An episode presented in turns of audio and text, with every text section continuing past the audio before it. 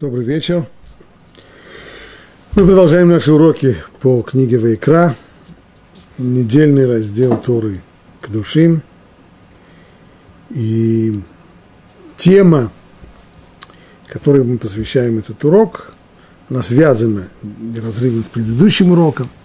На предыдущем уроке мы начали разбирать стих, описанный в этой главе, в главе 19 книги Вайкра, недельный раздел к душим, «Ло тесна ахиха белевавеха» «Не питай ненависти к своему брату в сердце». Мы довольно подробно разобрали, во-первых, что означает ненависть. Ненависть с точки зрения Аллахи, я не говорю здесь э, какой смысл вкладывается в это слово в обыденной речи. Но с точки зрения Аллахи, ненависть – это вовсе не обязательно что-то такое очень эмоциональное, очень резко отрицательное чувство. Э, речь идет об отношении к человеку, которое проявляется через внешние признаки, указанные в Аллахе, а именно – у нас нет желания общаться и разговаривать с этим человеком, и если мы в результате вот такого желания отдалиться от него, перестали с ним разговаривать, и это произошло, происходит на протяжении трех дней, то это признак ненависти. Понятно, не имеется в виду случаи, в которых человек просто не встречается с другим, или, может быть, наоборот, он продолжает с ним общаться просто потому, что вынужден общаться по работе, но если бы не этот фактор, он бы с ним не говорил. Это первый признак. Второй признак, если человек радуется, когда когда с другим случается несчастье, неприятность, беда и так далее, это тоже признак ненависти.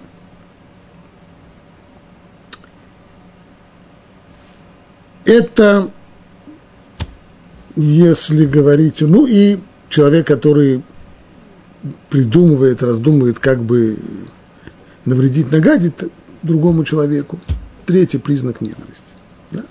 То есть Аллаха указывает не что такое сама ненависть, а признаки, по которым можно судить, что человека ненавидят.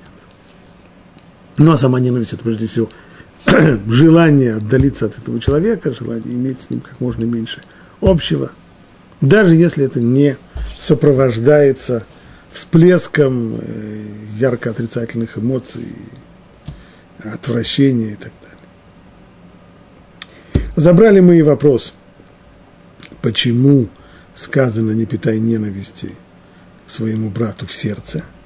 Значит ли это, что именно ненависть скрытая, ненависть, которая в сердце запрещена, а проявление открытой ненависти, неприязни к человеку этим стихом не запрещены? Может быть, человек, который проявляет Э, открыто ненависть и отвращение по отношению к другому, он э, нарушает другие запреты. Понятно, что он не выполняет заповедь «люби ближнего своего, как самого себя», но, по крайней мере, этот запрет он не нарушает. Можно так сказать, можно сказать по-другому, что, может быть, здесь Тура говорит просто потому, как принято у людей, а принято, в общем-то, свою ненависть прятать обычно, не демонстрировать. А запрещена любая, на самом деле, ненависть. Вот этот вопрос мы обсуждали. Видели мы, что есть, на самом деле, разные подходы среди комментаторов. С точки зрения Аллахи, мейнстрим, основное мнение соответствует э, комментарию Рамбана и тому, что писал Рамбам в Аллахе, а именно, что в данном стихе запрет накладывается именно на ненависть скрытую. А человек, который открыто проявляет свою ненависть, нарушает другие запреты, но не тот запрет, который записан в этом стихе. И говорили мы еще о том, что различие, почему действительно, если так, если основное направление в Аллахе, что стих это запрещает именно скрытую ненависть, то чем тогда она хуже? Она хуже, если Тора ее здесь запрещает, значит, она хуже или опаснее ненависти открытой. Ну, самое простое объяснение – это то, что когда ненависть скрыта, то человек э, объект ненависти не знает об этом и часто оказывается безоружен перед такой ненавистью, он не может принять меры предосторожности, потому что он не знает, что его ненавидят. Более глубокая причина, которую указывают комментаторы, идущие по стопам Рамбана, это то, что скрытая ненависть, когда она прорывается наружу, то прорывается, как бы ни отвратителен был этот взрыв ненависти, но в конечном итоге она, выходя наружу, как лава, которая изливается из э, вулкана, она приводит к тому, что вулкан потом утихает. Так и, так и ненависть, которая привела к взрыву, проявилась внешне, наружно, в конечном итоге ненависть человека ослабевает, человек утихает, и после этого, быть может быть, даже возможен путь к перемирию.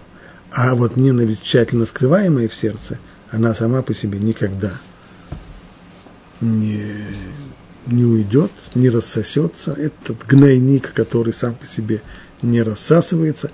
И эта ненависть, она будет только зреть в сердце, только укрепляться, укрепляться, укрепляться. И когда в конечном итоге, как любой гнойник в такой ситуации, он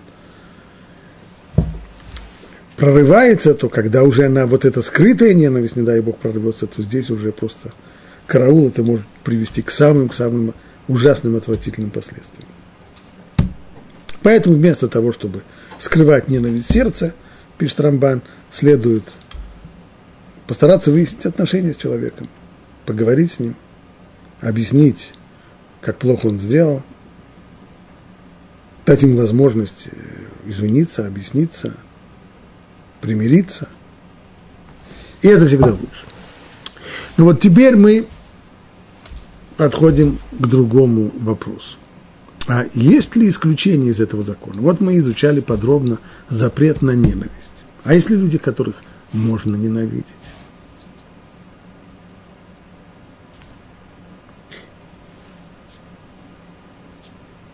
В книге Шмот, мы сейчас изучаем книгу Вайкра, а в предыдущей книге Торы, в книге Шмот, 23 глава, там сказано так.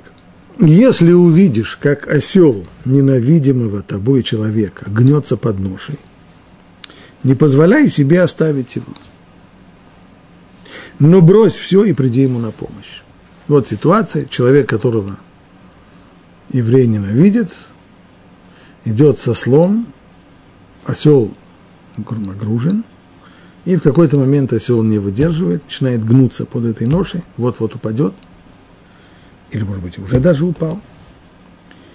Не позволяй себе, то есть э, естественное желание человека, когда он видит своего ненавистника в такой ситуации, это сделать вид, что не заметил, посмотреть в другую сторону или углубиться э, в книгу очень важную и пройти мимо.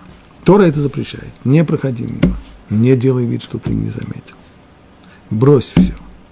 Что значит брось все? Брось все свои эмоции, брось всю свою неприязнь к этому человеку и приди ему на помощь. Так сказано в Торе.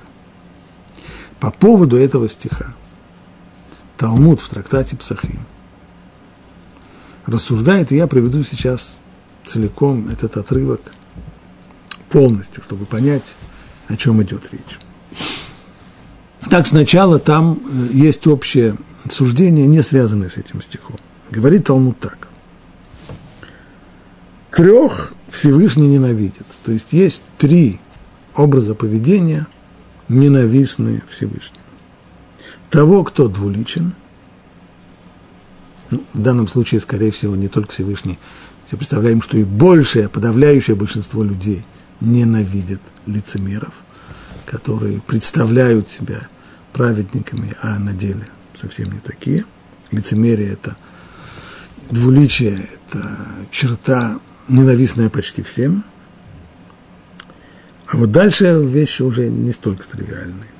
Итак, того, кто двуличен. Второе, того, кто может засвидетельствовать в пользу ближнего и не свидетельствует. Скажем, человек знает, он может дать свидетельство в суде в пользу какого-то человека, которому должны деньги, например. Возьмем э, жизненную ситуацию.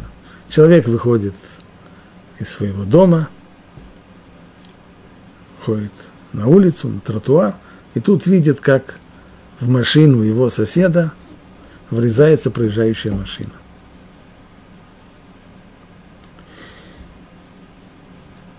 водитель проезжающей машины, увидев, что он э, помял крыло стоящей на парковке машины, быстро делает, быстрым движением нажимает на газ и старается быстрее-быстрее уехать, чтобы его не поймали, тем самым сделав нехорошую вещь. Человек все это видел, более того, он еще и запомнил. Так уж получилось, он запомнил номер машины вредителя.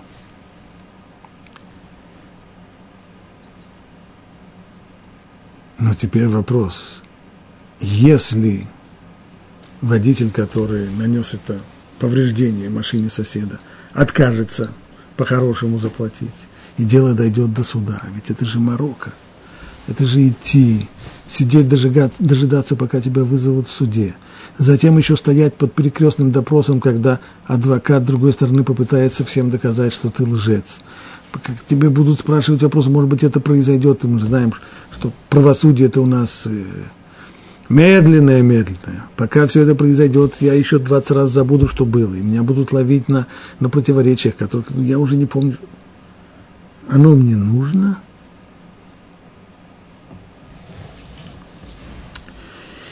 Так вот, если человек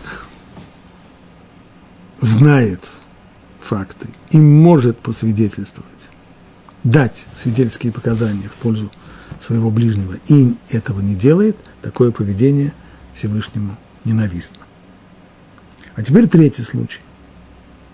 Третий – того, кто видел, как ближний грешил, и, будучи единственным свидетелем, дает показания против него человек явился свидетелем неподобающего поведения другого, сам своими глазами видел, как тот совершил грех, и приходит в суд, жалуется на него. Почему это ненавистно? Потому что он единственный свидетель. И свидетельское показание одного свидетеля не принимается. Стало быть, а для чего он тогда приходит в суд и ябедничает на того человека? Что здесь есть? Что им тогда руководит? Какова цель его, если все равно никаким последствиям, ни к наказанию, ни к взысканию, ни, ни к, э, к иску против такого человека все равно ничего не приведет, ведь нет второго свидетеля, он только один это видел. Стал быть, скорее всего, единственная цель здесь – это попросту опорочить другого человека – облить его грязью, рассказать всем, какой он на самом деле нехороший человек. Не, он на самом деле нехороший человек, он действительно согрешил. Но если нет второго свидетеля, то рассказывать о его грехах нельзя. Это, строго говоря, то, что называется лашон ара, злоязычие. Так вот, поведение такого человека Всевышнему ненавистно. И Талмуд тут же дает пример. Так произошло с неким человеком по имени Зигуд, который пришел в суд Рава Папы. Рав Папа был, он был во главе суда, четвертое поколение Амураим в Вавилонии, и дал показания о том, что некий Тувья совершил грех. И тогда Рав Папа, выслушав, распорядился выпороть Зигуда, попросту дать ему физическое наказание, порка. Тот возмутился. Как же так? Тувья грешил, а Зигут понесет наказание? Кого пороть нужно? Грешника пороть нужно. А за что же вы честного человека-то собираетесь пороть? Ответил ему Равпапа, это да, действительно, Зигут согрешил. И все-таки мы выпорим тебя. Как сказано, пусть не выступает один свидетель против человека, так который говорит. Не принимается показания одного свидетеля, поэтому пусть он не выступает. Ведь ты же единственный свидетель, и поэтому суд-то не может принять твое свидетельство. Значит, для чего ты пришел? Ты намеревался только опозорить его. За это получай. За это будет порка. Продолжает дальше Талмуд. Сказал Раби Шмуэль бар Хотя одному свидетелю запрещено давать показания против грешника, то есть тому, кто, будучи единственным, только со своей парой глаз, видел, как некто согрешил. Мы сказали ему, строго запрещено обращаться в суд со свидетельством против того человека. Но ему разрешено ненавидеть его. Поскольку он своими глазами видел, как тот согрешил, есть разрешение на ненависть. Вопрос, откуда он это взял? Ведь в Торе, там вот, где есть это повеление помочь э, с поклажей, как там сказано, и цитирует Равшмуэль, Равшмуэль Берицхок, цитирует стих, который мы уже привели раньше, из книги Шмот, 23 глава. «Если увидишь, как осел ненавидимого тобой человека гнется под ношей, не позволяй себе оставить его, но брось все и приди ему на помощь». О чем идет речь? Там сказано, человек, если ты увидишь, как осел ненавидимого тобой человека. То есть вот это факт – ты идешь и видишь, что человек, которого ты ненавидишь, его осел гнется под душей. Кто этот человек, которого ты ненавидишь? Может быть, речь идет здесь о нееврее? Нет. У нас есть традиция, что в этом стихе так устная Тора, традиция устной Торы, объясняющая этот стих письменной Торы, утверждает, что речь здесь идет о еврее. Но если так, продолжает Рабшмуэль Борисов, то как же можно его ненавидеть? Разве же можно его ненавидеть? Ведь в Торе сказано, и это стих из нашей главы, не питай ненависти к своему брату в сердце. На первый взгляд э, вопрос странный. Как, как это может быть ненавидеть? А в Торе написано нельзя. Да, в Торе написано нельзя, но есть люди, которые нарушают. В Торе много, в Торе много чего написано. В Торе написано не воруй, а есть такие, которые воруют. В Торе написано, что нельзя злословить. Есть такие, которые гадости говорят с утра и до вечера с легким перерывом на занятия, молитву и так далее. Много чего в Торе написано. Да. Но ведь речь здесь идет о ситуации, которую Тора сама нам конструирует. Вот она ситуация. Ты идешь, и продолжает Тора, а и наталкиваешься на осла, который принадлежит человеку, которого ты ненавидишь. Тора, и это нам очевидно, говорит о нормативных людях. То есть, рисуя, конструируя какую-то ситуацию, текст Торы не говорит о нарушителях, о преступниках. Ло берешая аскинан, вело бешуфта не аскинан. Так говорит Гмара. Тора не занимается ни дураками, ни преступниками. Речь идет о нормативных людях, которые не есть дураки, которые не есть преступники, то есть те, которые соблюдают закон. Понятно, что есть люди, которые не соблюдают закон, да. Более того, их много, да. А некоторые законы даже очень много. Все это верно. Но, как, но это в жизни. Но когда Тора рисует ситуацию, в этой ситуации, рисованной, смоделированной Торой, участвуют люди нормативные. Стало быть, спрашивает Шмуэль Борицка, как же так, Тора говорит нам, здесь, в этой ситуации, что представь себе, что ты идешь, а навстречу тебе идет осел перегруженный, который гнется под своей поклажей, и когда ты выясняешь, спрашиваешь, а кому он принадлежит, выясняется, он принадлежит ненавидимому тобой человеку. А как это так ненавидимый? Ведь норма-то нельзя испытывать ненависти. О чем же здесь речь идет? Стало быть, скорее всего, здесь речь идет о человеке, которого можно ненавидеть. То есть сам, тем самым фактом, что Тора смоделировала здесь ситуацию, в которой осел принадлежит человеку, которого я ненавижу, это значит, что есть исключения, что есть люди, которых можно ненавидеть. Кто это? Это люди, которые это грешники. И почему так? Потому что в Торе сказано «Лотис знает ахиха белевавеха» – «Не питай ненависти к своему брату». А те, которые совершают грехи, грешники, и не раскаиваются в этом, они братьями не называются. Где это зафиксировано? С одной стороны, мы всегда повторяем Израиль, Афальпиши, Хата Израилю. Еврей, сколько бы он ни согрешил, остается евреем. Да, совершенно верно. С точки зрения ответственности, с, точки, с этой точки зрения, что нельзя исключить или как это было в средних веках э, у христиан, отлучить человека от, э, от еврейства, от народа Израиля. Это невозможно. Он остается евреем, он обязан, сколько бы он ни грешил, он обязан соблюдать заповеди и несет за них ответственность. Но с аллахической точки зрения братом он более не считается. Написано это самой Торе. В книге Дворим там есть такое место. Если будет тяжба между людьми, да, значит, есть гражданский какой-то иск, тяжбы между людьми, которые судятся по материальным вопросам, то пусть придут они в суд и рассудят. Праведника оправдают, а преступника признают виновным.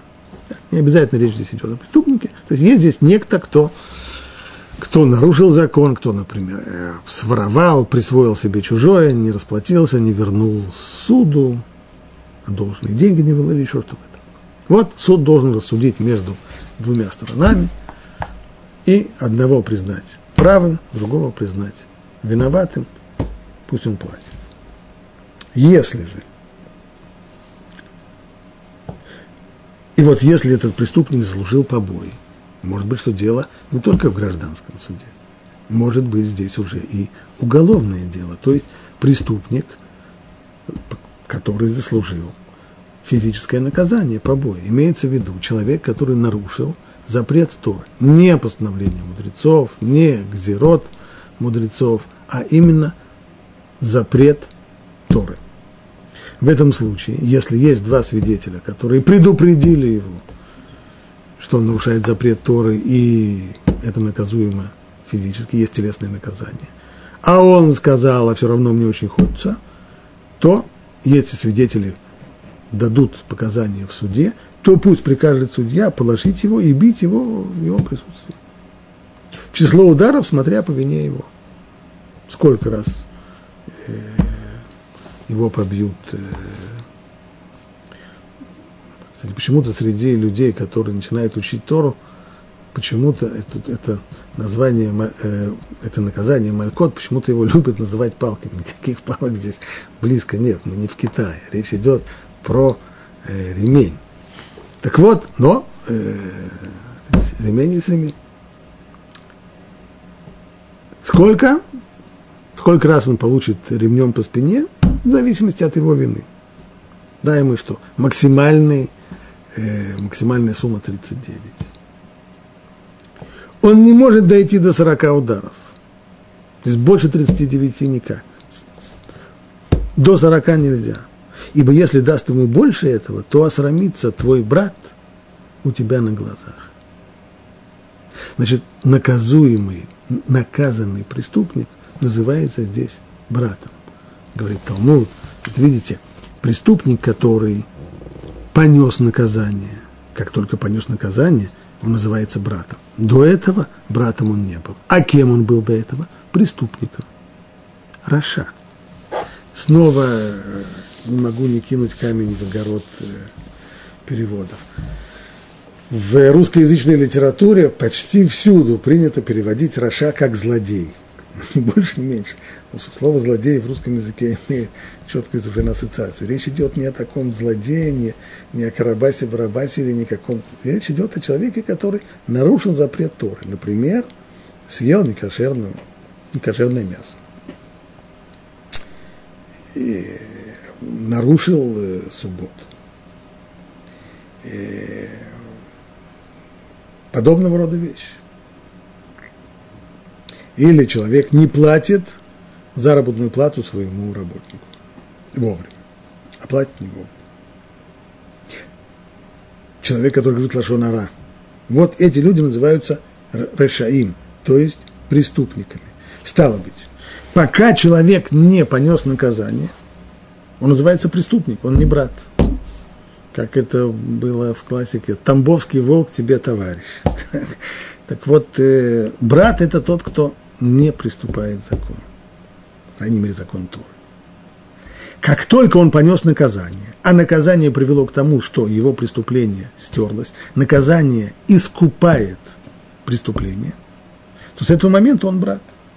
А то, что он в прошлом делал, это нас не волнует. Это все прошлое, оно уже ушло. Что было, то прошло, было, прошло. Это его нарушение, его преступление стерто, искуплено его наказанием. Кстати, не обязательно наказанием. То же самое, если человек прекратил сам грешить и раскаялся в том, что он сделал, в соответствии с правилами раскаяния, арбыхам капарат, шува, ханата, зеват и так далее, и так далее – в этом случае тоже он больше не грешник. Он когда-то был, но это предыстория, мы все когда-то что-то делали. Но сейчас он не грешник. С этого момента он брат. но до того он не брат. Стало быть, если написано в Торе, не питай ненависти к брату своему в своем сердце, стало быть, те, которые пока еще временно не братья, вследствие нарушений законов Торы, которые они совершили, нет запрета на ненависть их. Если так, то мы возвращаемся к тому месту в Талмуде, которое мы сейчас разбираем. Итак, Тора говорит, если ты увидишь, как осел ненавидимого тобой человека гнется под ношей, не позволяя себе оставить его, не делай вид, что ты его не заметил, брось все и приди ему на помощь. Что это значит ненавидимый тобой человек? Поскольку нам понятно, что Тора говорит только о нормативных людях, которые не нарушают запреты. А есть запрет на ненависть. Не питай ненависти к брату своему. Значит, мы вынуждены здесь сказать, что тут речь идет о человеке, который ненавидим мной, потому что сам он грешник, ибо он временно не мой брат. Он преступник, человек, который совершил преступление, нарушив запрет Торы. И это должно быть еще одна вещь очевидная. Это не может быть неизвестно по слухам или по соображениям. Имеется в виду, я это видел, видел своими глазами. Вот тогда мне разрешено его ненавидеть. И продолжает рассуждение Шмуэль Барыцха. Но поскольку здесь напи- написано «хамор сон аха», то есть осел ненавидимого тобой человека, имеется в виду, что все остальные люди думают, что он приличный человек, и только ты его ненавидишь, и ненавидишь его, как мы сказали, как нормативный человек, то есть ненавидишь его с разрешения закона, с разрешения Аллахи. А как это может быть ситуация? Если это медицинский факт, что он установленный факт, что он грешник, что он нарушитель, что он преступник, тогда все должны его ненавидеть. Если только я его ненавижу, то откуда я знаю? Я видел своими глазами – а как все остальные, значит, все остальные не видели. Вот это как раз ситуация, которую мы разбирали раньше, а именно, есть только один свидетель греха. Было бы их два, то, что знают два свидетеля, которые могут об этом засвидетельствовать в суде, то это считается признанным фактом. А уж тем более, если их в суде опросили, допросили и не смогли э, найти никак, никаких расхождений – в том, что говорят оба свидетеля, то их показания становятся признанным фактом. Мы считаем, что так оно и есть. Бауха, то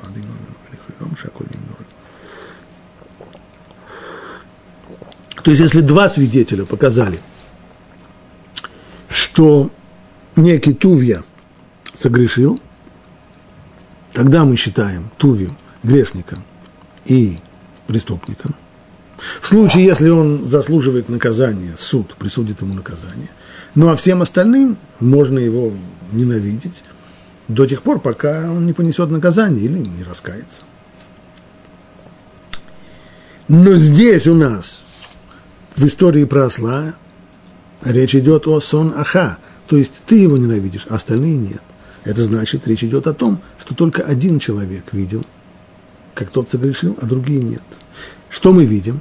Что несмотря на то, что в такой ситуации, как сказано было раньше, ни в коем случае нельзя жаловаться на этого человека в суде. Нельзя давать против него показания в суде, ибо показания одного свидетеля не принимаются. Стало быть, единственное здесь достижимая цель – это только опорочить этого человека, только облить его грязью, рассказать про него лошонара.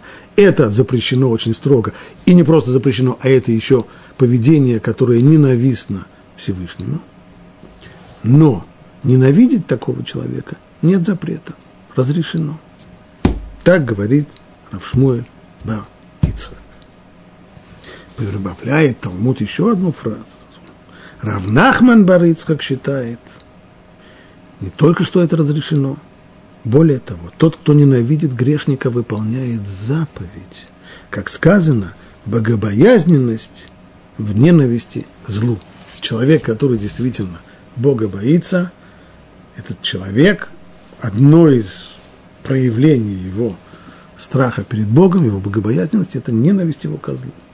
Стало быть, не только разрешение, но даже и мецва здесь есть. Есть здесь разрешение и мецва ненависти к преступнику, к нарушителю.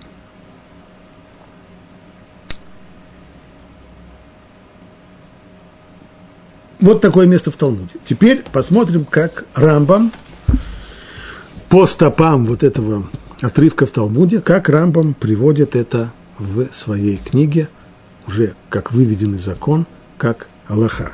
Речь идет о разделе законы об убийстве, 13 глава, пишет Рамбам так. Под ненавидимым, упомянутым в Торе подразумевается еврей. То есть вот в этой ситуации, когда осел принадлежит ненавидимому мной человеку, Тора подразумевает еврея. А как же еврей может ненавидеть еврея? И здесь Рамбам почти цитирует вопрос Талмуда. Ведь Тора запрещает ненавидеть брата в сердце. Мудрецы пояснили, что речь идет о человеке, которому довелось увидеть, как некто совершил грех. А когда он пытался увещевать его, тот не внял и не перестал грешить. Ненавидеть такого не только разрешено, но даже богоугодное дело, мецва. Во всяком случае, пока не раскается и не прекратит грешить. Так Рамбам повторяет, что есть разрешение ненавидеть грешника, даже если я единственный человек, который видел, как тот грешит, но видел своими глазами, это обязательно важно. И Рамбам здесь добавляет еще одну деталь, которая в Талмуде-то не упомянута, но Рамбам учит ее из других мест Талмуда, где рассматриваются близкие по строению ситуации и модели, а именно нужно для того, чтобы было разрешение ненавидеть, нужно постараться увещевать человека. Что значит увещевать? Поясним. Я вижу своими глазами, кто-то кто мне рассказал, своими глазами вижу, как человек делает запрещенное дело. Нарушает запрет Торы. Да, но может быть он ошибается. Может быть, он думает, что нет такого запрета. Или даже если он знает, что, как называется, религиозные так не делают, но он думает, что это не, это не по-настоящему запрещено, а это только проявление праведности. Медата, хасидут, похвальное, похвальный образ поведения богобоязненных людей. Может быть, он, с точки зрения закона, может быть, он знает, но может быть, он ошибается. Я вижу, что он ест запрещенную пищу. Может быть, он не знает, что это запрещенная пища. Может быть, он не знает, что она запрещена. Может быть, он масса вещей. Или, может быть, он даже в глубине души знает. Но ему очень хочется, а если его пристыдят, то он э, постыдится и бросит. Как же можно только на, на основе того, что я видел, строить уже разрешение на ненависть? Говорит, Рамбам, конечно, нет. Все, что сказано здесь, в этом месте, в Талмуде, хотя это не сказано прямым текстом, но подразумевается и имеется в виду, что тот, кто видел грешника, предупредил его и объяснил ему, что такое поведение, что его поведение, оно запрещено. Нельзя так делать. И попытался уговорить его.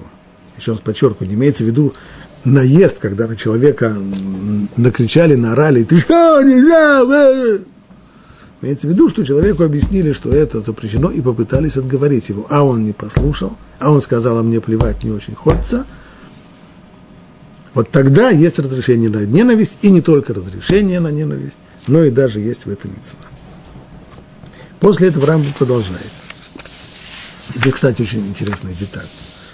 Вот эту вот Аллаху по поводу необходимости помогать поднять осла, который принадлежит человеку, ненавидимому мной вследствие его нарушений, Рамбам помещает это не в какие-то области законы помощи ближнему, а помещает это в законы об убийстве. Какое убийство? кто кого здесь собирается убивать.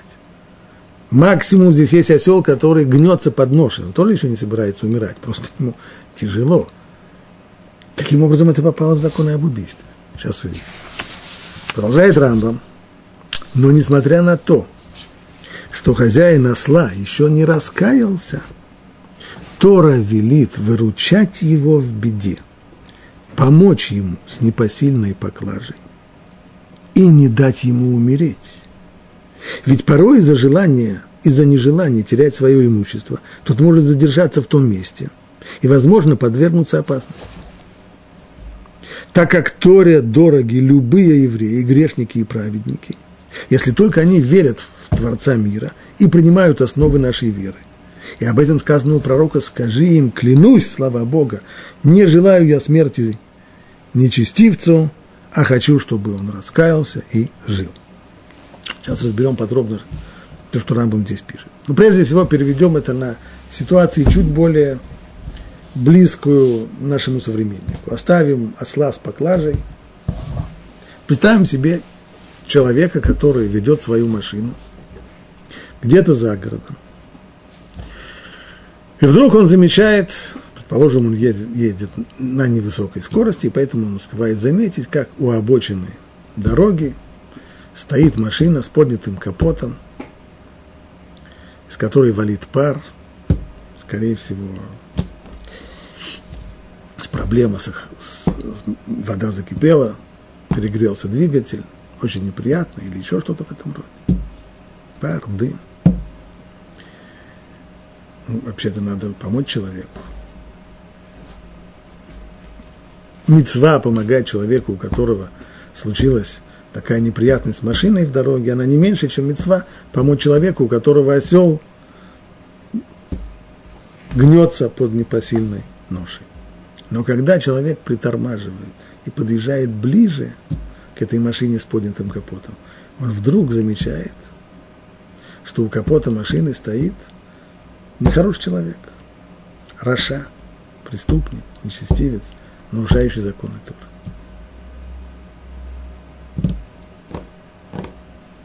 Вообще-то хочется первое движение, конечно, нажать на газ и проехать дальше, сделать вид, что не заметил.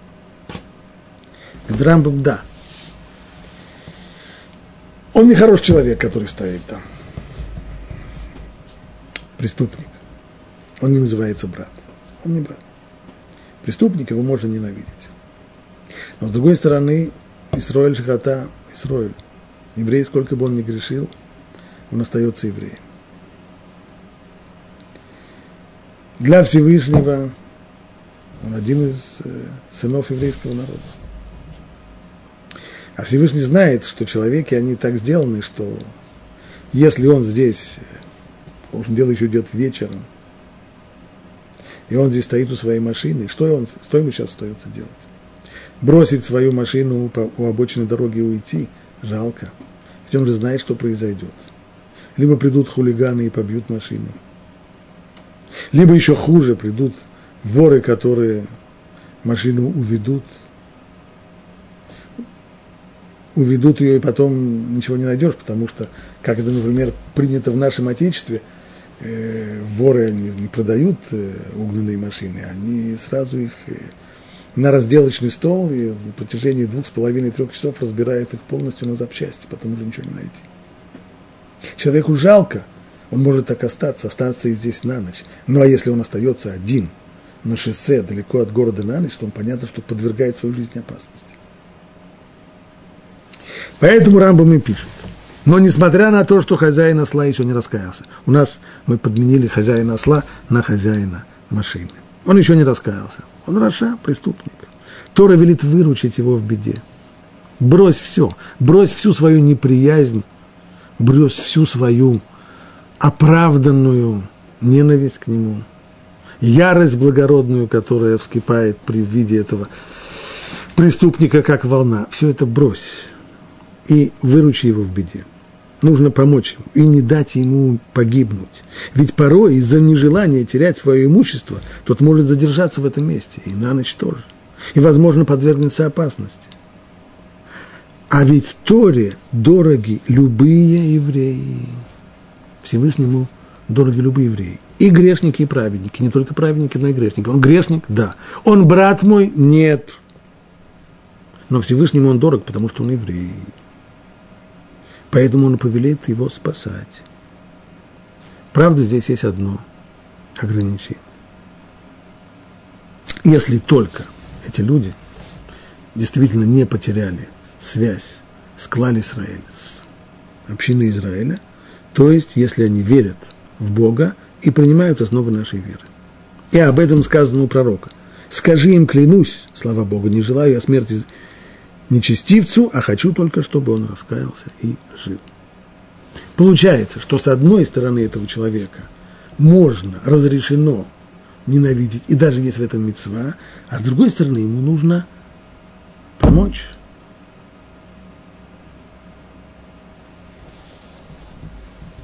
На него распространяется обязанность помощи ему. Почему? Потому что Всевышний не хочет, чтобы ни в коем случае эта жизнь этого человека подвергалась опасности. А из-за того, что он остановился у обочины дороги, стоит там, причиной тому упавший осел или закипевший, закипевшая вода в двигателе, что бы то ни было, нельзя его оставить. Здесь некоторые останавливаются. Чувствую немножко, а это не шизофрения? Разве от нас не требует здесь раздвоения личности? Как это можно одного человека одновременно ненавидеть и помогать ему ненавидеть и любить его? Можно помогать, не любя человека? И если на такого человека распространяется обязанность в автолреха камуха, возлюби ближнего своего, как самого себя. Он не брат, но он э, еврей. Значит, можно одновременно любить и ненавидеть человека. Или хотя бы, ну не в такой форме, но можно ненавидеть человека и при этом быть обязанным помогать ему? Да, можно. Во-первых, это не так уж далеко от э, нашей ежедневной практики. Ведь на самом деле мы редко за собой следим, но очень часто в нашем поведении по отношению к другим людям любовь и ненависть сменяют друг друга каждые пять минут, а иногда. Вот человек чувствует прилив любви к другому человеку, и вдруг тот – мило улыбаясь, говорит какую-то шутку или еще что-нибудь, и человек чувствует, что он бы его сейчас просто придушил бы. Голову просто не хочет оторвать. Но ведь секунду назад он чувствовал к нему любовь, да? Нет на самом деле такого противоречия между любовью и ненавистью. И в данном случае, я зачитаю еще один отрывок из из книги Таня.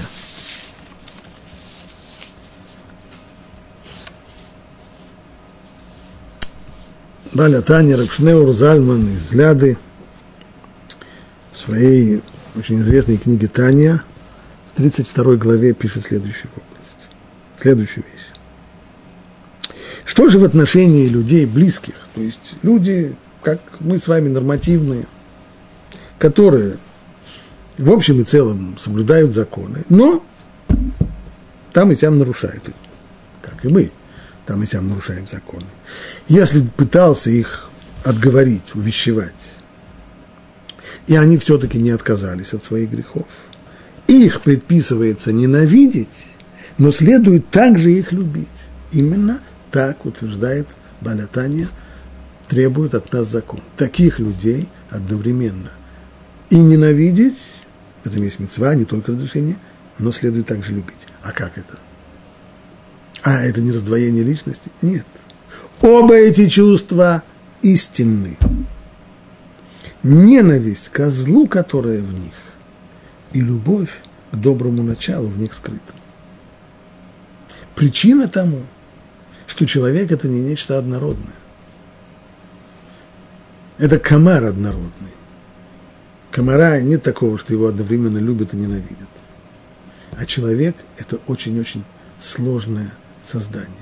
И никогда не бывает черных и белых, никогда не бывает плохих и хороших людей. Есть люди, в которых добро и зло смешаны.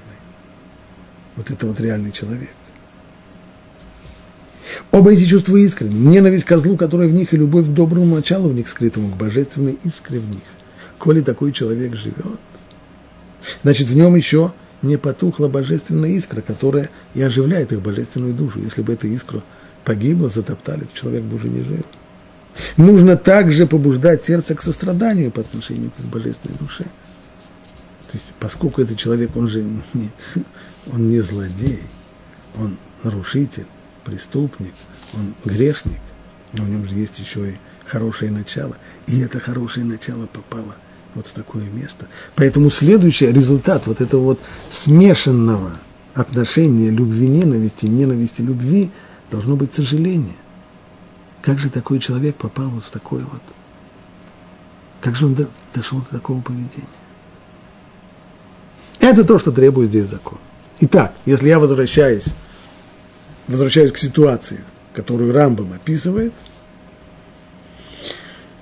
мы едем по шоссе, далеко от города, видим у обочины машину с поднятым капотом, понимаем, что человек нуждается в нашей помощи. Притормаживая, замечаем, что человек, который стоит там, это нарушитель, это преступник, человек, которого мецва ненавидеть, вместе с тем, точно так же есть мецва ему помочь. Ненависть сама по себе, помощь сама по себе. Не знаю, обязаны ему.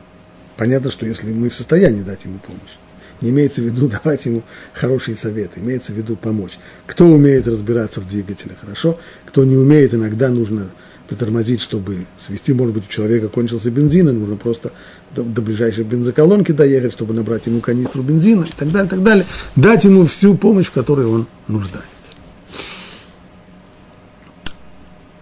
Все это Рамбам ограничил только одним условием. То есть вот эта обязанность помогать человеку, даже если он преступник, которого можно ненавидеть, которого разрешено ненавидеть, это при одном условии, что он не апикорис. Что такое апикорис? Э, словами Рамбова, что это человек, который, кому мы обязаны дать нашу помощь несмотря на заповедь ненавидеть его, если это человек, который верит в Бога и принимает э, основы веры. Он преступник, он нарушитель, но не потому, что он в Бога не верит. Он в Бога верит, только, а как это вместе, что он в Бога верит, вместе, что он преступник? Потому что очень хочется, потому что желание сильнее, чем, э, чем страх перед Богом. Бог далеко, потом, э, а ходцы сейчас. Таким людям обязаны помогать, несмотря на разрешение ненавидеть их. Но если человек отвергает основы веры, то он порвал свою связь с то, что называется клаль Израиль, такой всеобщей еврейской душой, и нет обязанности ему помогать. Но вот здесь нужно четко понимать, что когда мы говорим об вот этом исключении э, того, кто не принимает основы веры, не имеется в виду тинок шенижба. Если человек не верит в Бога вследствие того, что он тинок шенижба, тогда он рассматривается как любой другой еврей. Что такое тинок шенижба? Тинок шенижба буквально означает, это ребенок, который попал в плен. То есть ситуация Маугли. Маугли, который в детском возрасте оказался в лесу. Потом он вышел к людям. Сейчас он живет в человеческом обществе. Но время от времени он кусается, царапается тоже. И пользоваться ножом и вилкой тоже не пользуется. Насчет гигиены там совсем как-то не так. Можем ли мы к нему иметь претензии? Конечно, нет. Он же вырос в лесу. Он не вырос в человеческом обществе, поэтому кто будет ему, к нему иметь претензии? Так же и здесь. Человек, который вырос вне еврейской традиции. Мама с папой ему, ему о вере в Бога не говорили. И воспитательница в детском саду тоже ему ничего про Бога не рассказала. А в школе ему объяснили теорию Дарвина и и про Бога там вообще, кроме того, что завучка сказала, почему ты выглядишь, Бог знает как, или еще что-то вроде, больше, кроме этих слов, о Боге никто ничего не говорил. Можно ли к такому человеку предъявлять претензии, почему он не верит в Бога и почему он не принимает основы веры? Конечно, нет. Стало быть, такого человека мы не воспринимаем как ответственного за свое неверие, и на такого человека вот это вот исключение не распространяется. Словами Хазуныша, когда Хазуныш говорит здесь о вот этом вот разрешении на ненависть и на разрешение не помогать человеку, пишет Хазуныш так. Также необходимо, значит, необходимо имеется в виду, если мы хотим определить человека, к которому можно относиться как к совершенному нечестивцу, порвавшему связь с еврейским народом, необходимо, чтобы его жизненная позиция не являлась результатом непреодолимых обстоятельств. То есть непреодолимая сила форс-мажорной ситуации. Иными словами, если человек, если мы вменяем человеку что-то в вину, это значит, что он ответственен за свои поступки. Ответственен за свои поступки только тот, кто не действует под воздействием непреодолимой силы, под воздействием форс-мажорных обстоятельств. Если это форс-мажор, тогда человек не отвечает за свои поступки. Это не только в поступках, это и в мировоззрении тоже. То есть, если мы э, хотим определить, кто есть апикорис, на которого не распространяются вот обязанности, о которых мы здесь говорим, кому нет обязанности помогать и так далее, нужно, чтобы его, эта жизненная позиция, его мировоззрение, отрицающее основы веры, было результатом его выбора, а не результатом обстоятельств, которым он противиться не мог. То, что называется в Аллахе онес. И как писал об этом Рамбам, что уже сыновья и ученики еретиков – жертвы обстоятельств. Рамбам, который жил, как известно, в Каире, а в Каире была большая-большая община караимов, то есть людей, э, которых объединяла секта, отрицавшая устную Тору. Безусловно, люди, которые отрицают одну из важнейших основ веры как к ним относиться, как евреям или как. Так Рамбам там пишет, что касается основателей этой секты, которые по своему выбору, которые по своему умозаключению пришли к отрицанию основ веры, в данном случае устной Торы, то такие люди, конечно, определяются как преступники, от, вероотступники со всеми последствиями. Но что касается уже их детей, те, которые выросли так, они выросли и получили воспитание в своей секте караимов. И на евреев, как они их называли, раввинистов, они смотрят как на Мишиган, как на ненормальных. То такие люди, подобные еврейскому ребенку, подобны, это, это, это вот эффект Маугли. Такие люди, подобные еврейскому ребенку с младенчества, воспитывавшемуся, который воспитывался в нееврейской среде. Это один факт есть еще один фактор дополнительный. Даже если мы, на самом деле некоторые спорят здесь и говорят, э, Маугли, предположим, что Маугли в возрасте 11 э, лет вышел из леса. Ну, понятно, что мы к нему не имеем претензий и не за то, что он кусается, не за то, что он царапается, не за то, что он э, вилкой ножом не пользуется, ладно. Но вот он уже прожил среди людей уже 10 лет. И по-прежнему он все еще кусается, и по-прежнему он все еще царапается вообще за 10 лет в цивилизованной среде можно было научиться как-то выяснять отношения, не прибегая к клыкам и когтям. То есть до каких пор у нас есть прощение этого самого Маугли. Другими словами, человек, который вырос в нееврейской среде, действительно, не, не, не, не в школе, не в детском саду, не в семье, ему никто ничего... Но потом он уже познакомился с евреями, которые верят в Бога, которые несут Тору. Он уже слышал об этом он продолжает оставаться тинок Шинишба вот таким похищенным младенцем или нет? Это отдельный вопрос. Хазуш не, не касается его. У нас есть еще одна причина, по которой вывести человека за рамки нарушителя, даже вероотступника, мы не сможем. Почему? Вагаот Мордыхай добавил, что разрешено ненавидеть лишь тех, кто не прислушивается к увещеваниям.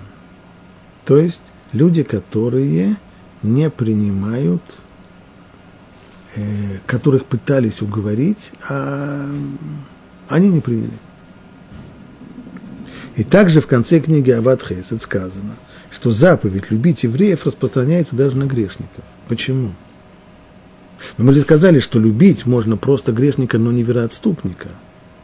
По той же причине, что они не виноваты в своем заблуждении. Еще приведен там следующий аргумент из респонса Маарама. Что пишет Маарам? Поскольку мы сегодня просто не умеем увещевать, получается, что современные грешники имеют статус тех, кто еще ни, кого еще не увещевали. Следовательно, можно считать их жертвами непреодолимых форс-мажорных обстоятельств. Объясню в двух словах. Ведь было сказано, что когда мы считаем человека преступником, и то же самое в области мировоззрения вероотступником, когда ему попытались объяснить, его пытались уговорить, его пытались доказать, его пытались увещевать, а он на своем. А я вот, думаю так. Но еще во времена Талмуда говорили мудрецы, что мы в наше время увещевать не умеем. То есть у нас, когда мы кому-то критикуем, это попросту проявление агрессии по отношению к другому человеку, а не попытка его говорить. То же самое, когда мы спорим. Когда люди спорят с вероотступником, они в основном умеют кричать, э, брызгать слюной, э, потрясать воздух аргументами, которые хороши только для тех, кто уже верит в Бога, но совершенно ничего не говорят тому, кто в Бога не верит. Иными словами, большинство, подавляющее большинство людей спорить так, чтобы, точнее, убеждать других в истинности веры не умеют. Если так, это все равно как человек, которого не увещевали – не предупредили. То есть у нас состояние перманентно лифнея тохиха, как пишет Марам. То есть у нас всегда это перед предупреждением. А перед предупреждением нет никакого разрешения ни на ненависть, ни на подобного рода. Значит, получается следующее. Что даже что я снова возвращаюсь к ситуации. Мы едем по шоссе, далеко от города, видим стоящую обочину машину с поднятым капотом, понимаем, что надо помочь, подъехав, видим, что человек там не просто нарушитель, а еще и безбожник. Он в Бога не верит, он основы Тора отрицает. Значит ли это, что мы можем дать фул газ и уехать? Ведь Рамбам пишет, что как, кого есть обязанность, кому есть обязанность помогать в такой ситуации. Грешникам, поскольку Торе дороги любые евреи, как грешники, так и праведники, если только они верят в Бога и принимают основы нашей веры. А этот не верит, а этот вероотступник. Говорит Хазунеиш, да, но в наше время, к сожалению, нам мы должны признать, что он Маугли, он Тинок Шинишба, он потерянный, плененный ребенок, потому что кто из нас умеет убеждать других людей в истинности веры? Мы делать этого, мягко говоря, не умеем. А коли так, то стало быть у нас любой человек, он в состоянии до того, как ему пытались объяснить. А если так, то считать его вероотступником нельзя. Стало быть, он, скорее всего, относится к категории тинок шенишба, плененный ребенок, Маугли, который выжил из, из леса. И поэтому в чем его можно обвинить?